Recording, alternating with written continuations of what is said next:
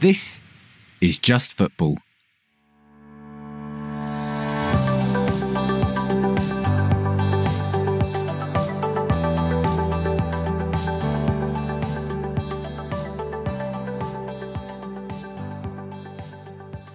Hello, it's David here from Just Football. So, first of all, I'd like to apologise for the technical glitches we, we saw in the most recent episode. That is completely my fault, and my absence from the episode was due to a, an incident at work. Real life, what are you going to do, huh? So, in this episode, I'm going to be talking about the topics that Dan and Dan spoke about in episode 13, the episode released this week, and give my opinion and perspective. Whether that's worth anything, that's for you to decide. Here we go, on with the show. So first up is Forest Green Rovers. So they appointed Hannah Dingley as a caretaker head coach. Now, you, from one perspective, I think it's great. It's quite a compelling story in that she's going to be the first woman. She's going to be coaching a team, but sadly, it's only caretaker, which kind of means they're on the, the lookout for someone else. I'm hoping if things go well, that she'll be appointed a permanent coach rather than a caretaker. And that should make great strides to the game. The reality is, from a coaching and managerial perspective, it doesn't matter what sex you are or, or what you're aligned to. If you're good at your job and capable of it, do it. The Dans also discussed the new offside rule, or I say law, it is the proper so we have laws of the game rather than rules. Now, Arsene Wenger, see, he's amongst Arsenal fans, he's a, he's a legend. He's proposed a change to the offside law where there's a belief it could create more attacking games. Now, from a football and fans perspective, and you know, being fortunate enough to watch Arsenal, I get to watch a lot of attacking football already. So, will this law make the game more attacking? Yes. Do we need it? I'm not convinced. I think, however, one of the sticking points is Dan, Dan has mentioned is VAR. There's been a lot of frustration with VAR. I know Arsenal have been subject to some really bad decisions, as have clubs like Aston Villa, Brighton, Hove Albion. That's the biggest challenge for me. It's not the offside law, it's the use and application of VAR that needs to be addressed rather than this change to the offside law. So, whilst I think, yes, people want to introduce more attacking style of football, but what are the implications? What's going to be for those teams and clubs and leagues that don't use VAR? What does it mean for non league? Does it make it harder for a linesman to make the decision? So, linesman doing the eye test can't see across the line. It's hard and hard enough as it is when a player is doing is running the line but if you don't have the associated technology, it's going to make it very, very difficult. From a defensive perspective, as being a defender myself, defending is hard enough as it is. So you're just making the art of defending even more difficult and taking that out of the game. I think it remains to be seen what happens. I'd like to see what the outcome is. And with the offside, is VAR being used or not? Watch this space. Okay, moving on to the Euros. So, a massive congratulations to England for obviously winning the tournament, but going through a game or tournament without conceding is quite remarkable. Now, I believe this happened before with Spain, who were the opponents in the final. Uh, but I think it's quite incredible. I think we as a nation are very, very lucky to have some extremely talented and technical players across all areas of the pitch, which is which is quite unusual for us. On top of that, England scored some very, very good goals. And I'd like Southgate to take a look at those goals, watch how the under 21s played, and applied it to a national team. All the players capable of doing it. There's players who, who, who didn't play who could step down to under 21s, but that's the sort of football I want to, want to see. I want to see it good, effective, tactical football that's got a high level of technical ability. Now, I will say, having watched the final, I did watch the semi final too. I've never seen so many career ending injuries in my life. The level of play acting, uh, and I believe players who were feigning injury was unbelievable. And it's, it's, something I really did want to see, and, and it's sad to see it from uh, an under 21 squad. Teams. And actually, she's more leaning towards Spain than it is England. Um, perhaps we can look at introducing the scale we've been developing in our WhatsApp chat. So maybe we'll release that into the uh, Twitter world. We'll, we'll see. So the, the, other things I want to mention is so Emile Smith Rowe, he's now Euros under 21 winner. He also won the uh, the World Cup, the under 17 World Cup with England as well. So now he's got Euros and World Cup, which I think is very impressive.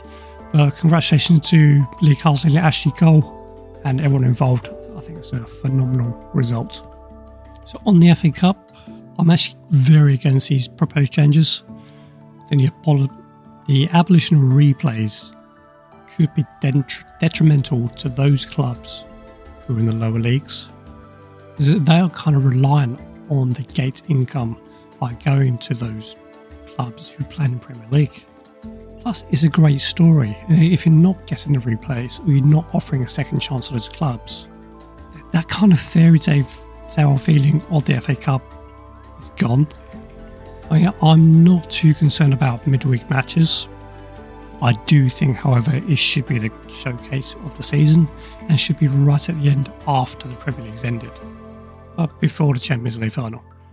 And from a semi final perspective, there's no way they should be played at Wembley. The only reason they're doing it is for the so the FA can make some money out of it, so they can pay off the stadium.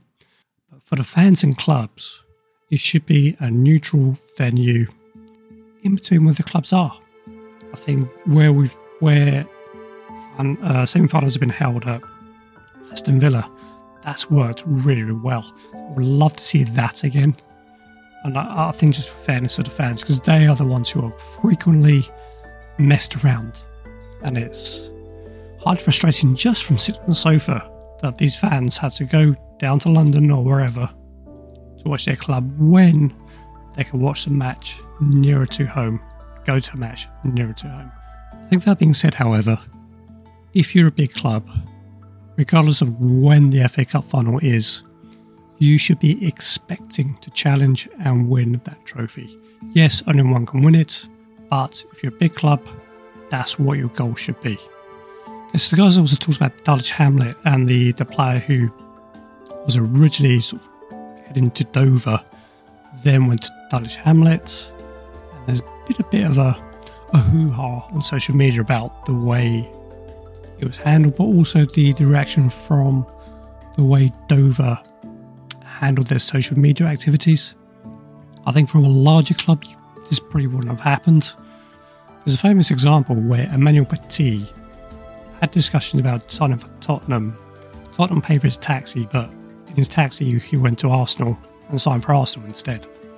That was pretty quiet. Obviously, that's back in days where social media really wasn't that prevalent. But for me, I think this is more about trying to get attention over than kicking up a fuss. Reality is at that level, I don't think it matters, and I, I don't mean to be dis- disingenuous to the clubs I don't think it matters too much about what team you sign for. So transfer speculation. So this today's Wednesday the twelfth. The the Rice saga continues, although I'm pretty confident it will happen by the end of this week. It is interesting the take of the dance on this because they're bored of it. But I'm more about more bored about Harry Kane. Harry Kane is a year on year thing. It's constant speculation it's a farce. It's a it's a farrago. This this idea that they're banging about Rice not signed, but Kane is a constant thing. It's constant speculation. It's will Kane stay? Will he sign? Will he be sold? What will Levy do? The reality is he's got a year left. He's in the same position as Mbappe. From a business perspective, it makes perfect sense for Kane to be sold. The reality is it's going to be so hard for Tottenham to finish fourth or fifth next season. And there are no guarantees in football. It might be that he gets injured. It might be that He gets sold and gets injured. That's the way football is. But would you rather take that money, this 80, 90 million pounds, spend it on reinvesting in the squad, or take that risk? Now, I think Phil Kane. I think that is the right answer. That's the right thing to do. Now is the time. The reality is, Harry Kane is a brilliant player, wonderful player. There's not one club in Premier League that would turn him down. But if you're playing with better players, it should make you a better player.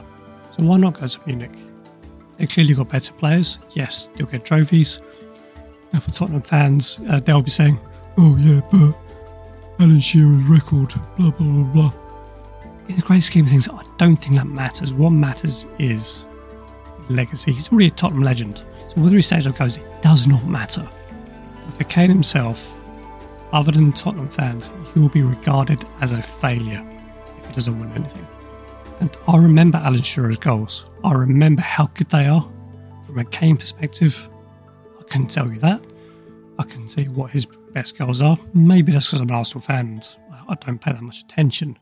But even from an England perspective, I can tell you. But when Shearer played for England, I can talk you through the great goals. So odds transfers. So Tottenham have signed Manor Solomon. It's going to be an interesting signing. So free transfer, so it makes quite a lot of sense. Also, they've signed Maddison, which I think is a very, very good signing. And I do agree with the guys. He's a better player than, than Mason Mount.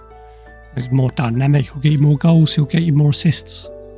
He, he's the he's the one who can unlock defences, and that's the type of player that Tottenham need. My, my final thing is to get on to David De Gea. See, he signed a contract. Manchester United didn't sign a contract, which I actually think is the right thing.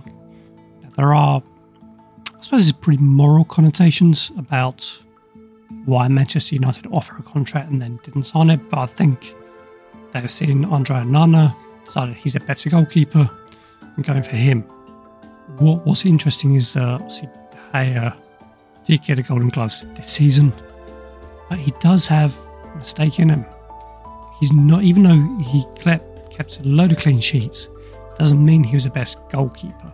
And I don't think many other Premier League clubs would take him. I'd be surprised if he stays in Premier League and signs someone else.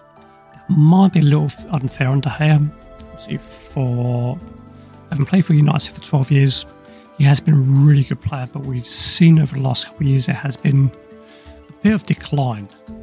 But in order to challenge for the Premier League, you need a very, very good goalkeeper. De Gea isn't that anymore.